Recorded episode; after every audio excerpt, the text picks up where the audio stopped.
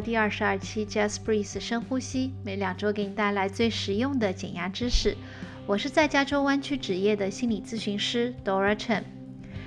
如果想要了解更多的我的职业信息呢，大家可以关注我的微信公众号“朵拉城暖心小站”。上面有我的一些职业的信息和我的职业网站，因为上次有很多听众跟我说听不清楚我的职业网站的这个地址是什么，所以大家可以关注一下我的微信公众号来了解更多。那么在上一期的节目当中呢，我们聊到了和水仙花人相关的信息。水仙花人呢，也指的就是自恋型人格障碍患者。那么我们聊到了自恋型人格障碍患者的心态是什么样子的？极度的自恋是不是就是极度的自爱呢？啊，我们发现，在上一期的节目里面，并不是这个样子的。而且呢，我们也知道了为什么水仙花人会有这些极度自恋、不健康的自恋程度。它可能是和童年的一些非常深厚的创伤有关。那么在今天的这期节目当中呢，就像上次给大家保证的一样，我会来和大家一起说一说，看作为自恋型人格障碍患者的亲友、伴侣或者是子女，我们应该做一些什么样的事情，可以在保护好自己的同时，和自恋型人格障碍患者和平相处？如果你喜欢我的这档节目，欢迎点击和订阅，这样你就不会错过我的每两周的更新了。同时呢，也欢迎你给我点赞和留言，告诉我你最想听到的节目内容。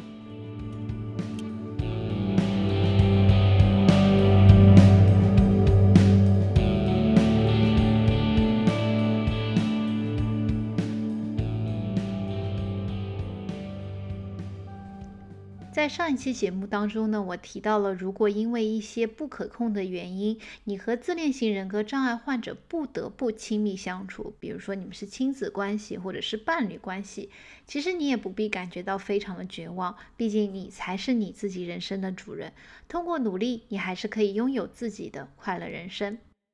我也知道这样的话呢，说起来容易，做起来难。在照顾好自己的同时，也和水仙花人和平相处，确实不是一件容易的事情。我也想提醒大家，在必要的时候，你非常有可能会需要专业心理人士的帮助，来帮助你建立好边界，守护好你属于自己的内心能量。那么，对于自恋型人格障碍患者的身边人来说呢，其实学会辨识自恋型人格障碍患者是很重要、很重要的第一步。你的清醒意识呢，可以帮助你早日摆脱这些水仙花人对于自己的爱恨游戏，掌握好你们在关系当中的健康边界，找回属于自己的人生轨道。那怎么样去辨别身边的自恋型人格障碍患者呢？在这里，我给大家提供几个症状，大家可以去考虑。首先呢，症状之一呢，就是水仙花人可能会有非常膨胀的自我意识。自恋型人格障碍患者呢，常常会有一种不切实际的居高临下感。他们常常会认为自己优秀，远于芸芸大众。只有特别的人才能够真正理解他们。他们不屑于去做他们认为的平常事，比如说朝九晚五的工作啊，或者是两点一线的生活啊。总是觉得自己是要去做大事的人，不喜欢和普通人或者是普通事联系在一起。同时呢，他们也希望身边的人能够接受他们如此膨胀的自我意识，因此呢，他们可能常常会向你吹嘘自己的能力和成就。那第二个症状呢，就是水仙花人常常会沉浸于自我的梦幻世界当中，通过曲解现实、自欺欺人以及一些非常一厢情愿的思考方式呢，自恋型人格障碍患者会为自己建立起一个梦幻的世界，在这个世界里面，他们是成功的、有权利的。非常有吸引力的以及完美的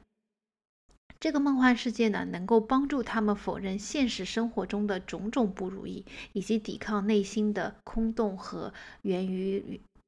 和源于童年创伤的一些羞耻感。任何会威胁到梦幻世界的人或者事，都会遭遇到他们最强烈的反抗。所以，有的时候，如果水仙花人对你说了一些什么样的话，然后如果你反驳他的话，你会发现，哎，反而我会更加激怒他。那么，水仙花人的症状之三呢，是需要不断的崇拜和赞赏。那么自恋型人格障碍患者呢，他非常膨胀的自我意识就像是气球一样，他需要别人不断的崇拜和赞赏来给他打气，偶尔的表扬并不能够支撑他们。因此呢，他们和别人的关系是非常单边的，总是希望别人能够给他们崇拜，却不愿意给予别人鼓励。如果有人呢不小心抢走了属于他们的光环，那么这些水仙花人呢就会认为这是人际关系当中的背叛。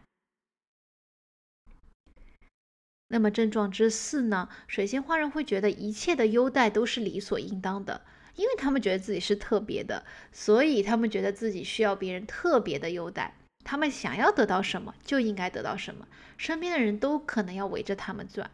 因此呢，如果你是水仙花人的子女或者是伴侣的话，常常会觉得说自己其实在承担着照顾这个水仙花人的父母的角色，好像什么事情都是要哄着他这样的来。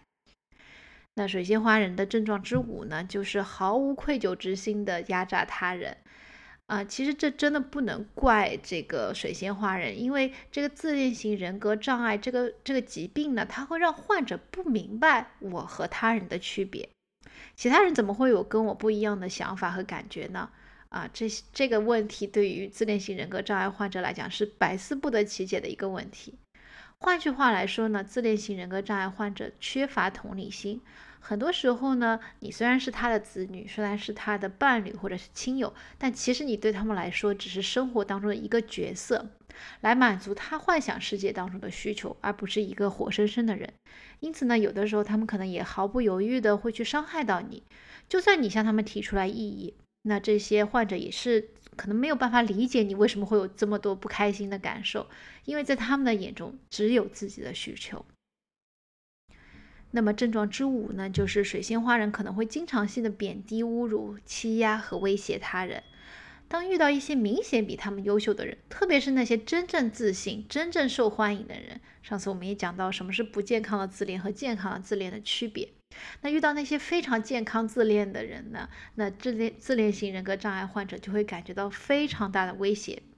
除此之外呢，如果有人敢于挑战他们的权威，比如说，如果你是自恋型人格障碍患者的子女，你开始出现自我意识，你慢慢长大了，嗯，开始根本不买他们的账的时候呢，这时候你可能会发现，哎，我的父母怎么会觉得好像自己备受威胁和背叛？那其实呢，蔑视、打压等等，这些其实都是他们自己的最常用的保护自己的手段。通过可能伤害到别人的方式呢，或者是消极的无视和冷战他人呢，这些水仙花人能够获得一些虚无的自信心啊，来保护自己内心非常脆弱的世界。那如果你听到这里呢，你跟我说，哎，朵拉，你你讲了这么多，我现在开始有点怀疑，我自己会不会就是自恋性人格障碍患者呀？那么，如果你有这个疑虑呢，我可以非常肯定的告诉你，有这个疑虑的你呢，百分之九十九的情况下，你并不是人格障碍患者，你只是拥有自恋的特质。那很有可能这个自恋特质呢，是在这个健康和不健康的这个光谱上面来回移动的。因为呢，自恋性人格障碍的患者的特点就是长期的、固定的坚守对于自己不切实际的看法。那在一些没有一些专业人士的帮助的情况下呢，他们其实是很难意识到自我行为的异样的。他们的水仙花世界呢，是保护他们远离现实的坚实城堡。就像我上次说的一样，我们每一个人都有不同程度的自恋，在健康的范围之内呢，我们对自己的自恋会让我们更加充满力量。但是呢，一旦这个自恋超出了健康的范围之内，我们就很有可能会因爱生恨，会产生对自己很多不切实际的看法，会影响到我们的关系。那当我跟大家说了这些水仙花人的症状之后呢，大家也可以看看，哎，我在这个自恋的光谱上面，我是比较靠近健康那个范围呢，还是我有一点滑向了不健康的范围？如果滑向不健康的范围，对不对？我是不是应该给自己有更多的自我意识，然后想想看是什么造成了我慢慢的滑向这个不健康的范围？是不是因为我内心有一些什么样源于童年的一些创伤，我还没有去疗愈的？好，说到这里呢，我们就先假设你是这个自恋型人格障碍患者的亲友，伴侣或者是子女。那我们现在知道了，哦，原来我的爸爸或者我的伴侣，我的呃叔叔他是自恋型人格障碍患者，那我该怎么样跟他相处呢？嗯，在这里给大家几个小 tips。第一个 tips 呢是不要被表象的梦幻所迷惑。水仙花人的外表呢可能非常吸引人，他们非常擅长为自己也为身边的人绘制一个梦幻世界。他们是 pro，他们是专业的。啊，在恋爱当中呢，他们可能是非常浪漫、非常迷人的伴侣。那么在亲子关系当中呢，他们偶尔也是一个非常妙趣横生的家长。可是呢，在这个梦幻世界的背后呢，此类人他们寻求的并不是伴侣或者是天伦之乐，而是膨胀自我意识的臣服者和供养者。一旦他们获得了你的忠心，你的期盼和感受就不会再被他们纳入考量了。那么作为伴侣呢，你可能会突然失落，他们婚后就开始变得非常冷漠了。啊，那作为子女呢，很悲伤的是，你有可能永远都得不到他们真切的关爱。这个时候呢，与其陷入否认、自责，或者是想要去改变他们的漩涡，你其实可以告诉自己，这可能就是水仙花人的本质。他们的内心充满了伤痛，他们没有爱的能力。就像我上一期说的一样，自恋的背后是深深的自卑。他们没有办法去爱自己，所以自然而然的也没有这个力量和能力去爱别人。你没有办法从自恋的深渊当中拯救他们，也无法唤醒他们沉睡的爱。你所做的可能只是改变你自己，或者改变你和他们的关系。那么第二点呢，非常重要，就是你必须要建立好健康的边界。边界呢，是人际交往当中的一道隐形的障碍，是个人规定他人如何对待自己的一个准则。那么，健康的边界呢，其实是健康人际关系的保障，它是出于相互的尊重和理解。但就我们对于水仙花人的理解来看呢，自恋型人格障碍的患者对他人是没有尊重和爱护的，所以他们可能经常的会跨越你的边界。比如说，不经过你的同意去乱翻你的东西，在没有你询问意见的时候呢，硬要塞给你意见，或者要求你按照他们的想法去生活等等。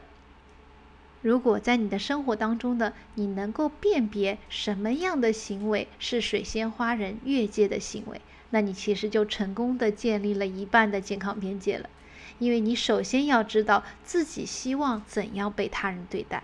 然后呢，你才可以选择平静的方法，向水仙花人指出他们的越界行为，并且告诉他们你的期待。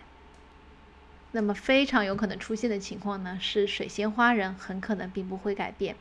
还会把你边界的建立视作是对自己的威胁，对你产生一些愤怒或者是更加极端的操控行为。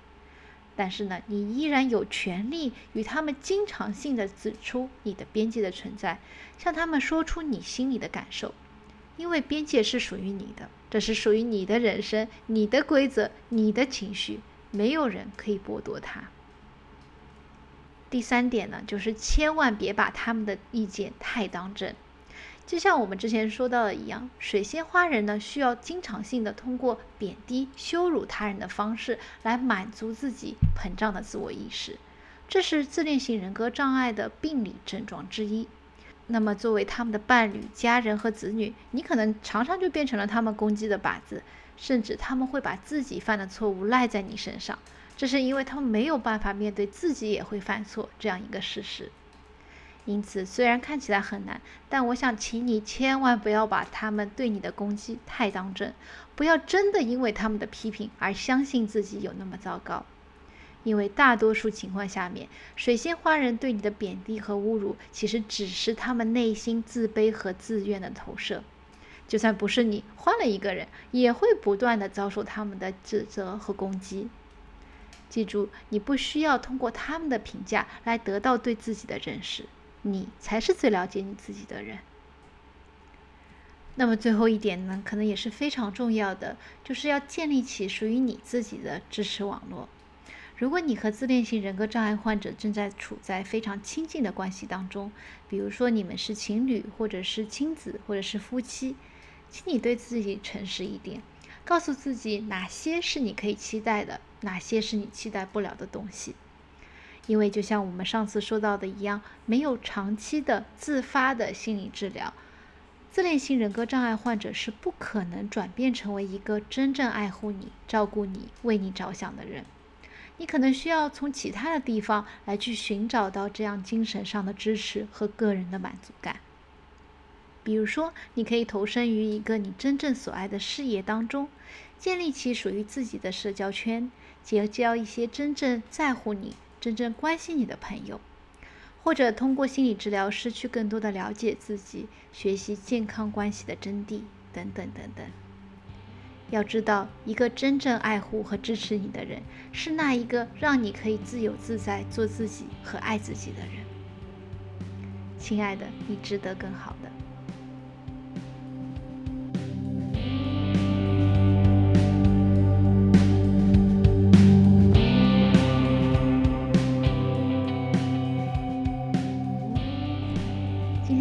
就到这里了，感谢大家的收听。不知道大家对于这两期关于自恋型人格障碍患者的节目有什么样的感想吗？欢迎你给我点赞和留言，告诉我你的想法。同时，如果你觉得今天的节目可以帮助到你身边的一些人，也欢迎把我的这期节目转发，让更多的人学习到更多的心理健康知识。好了，我们下期再见吧。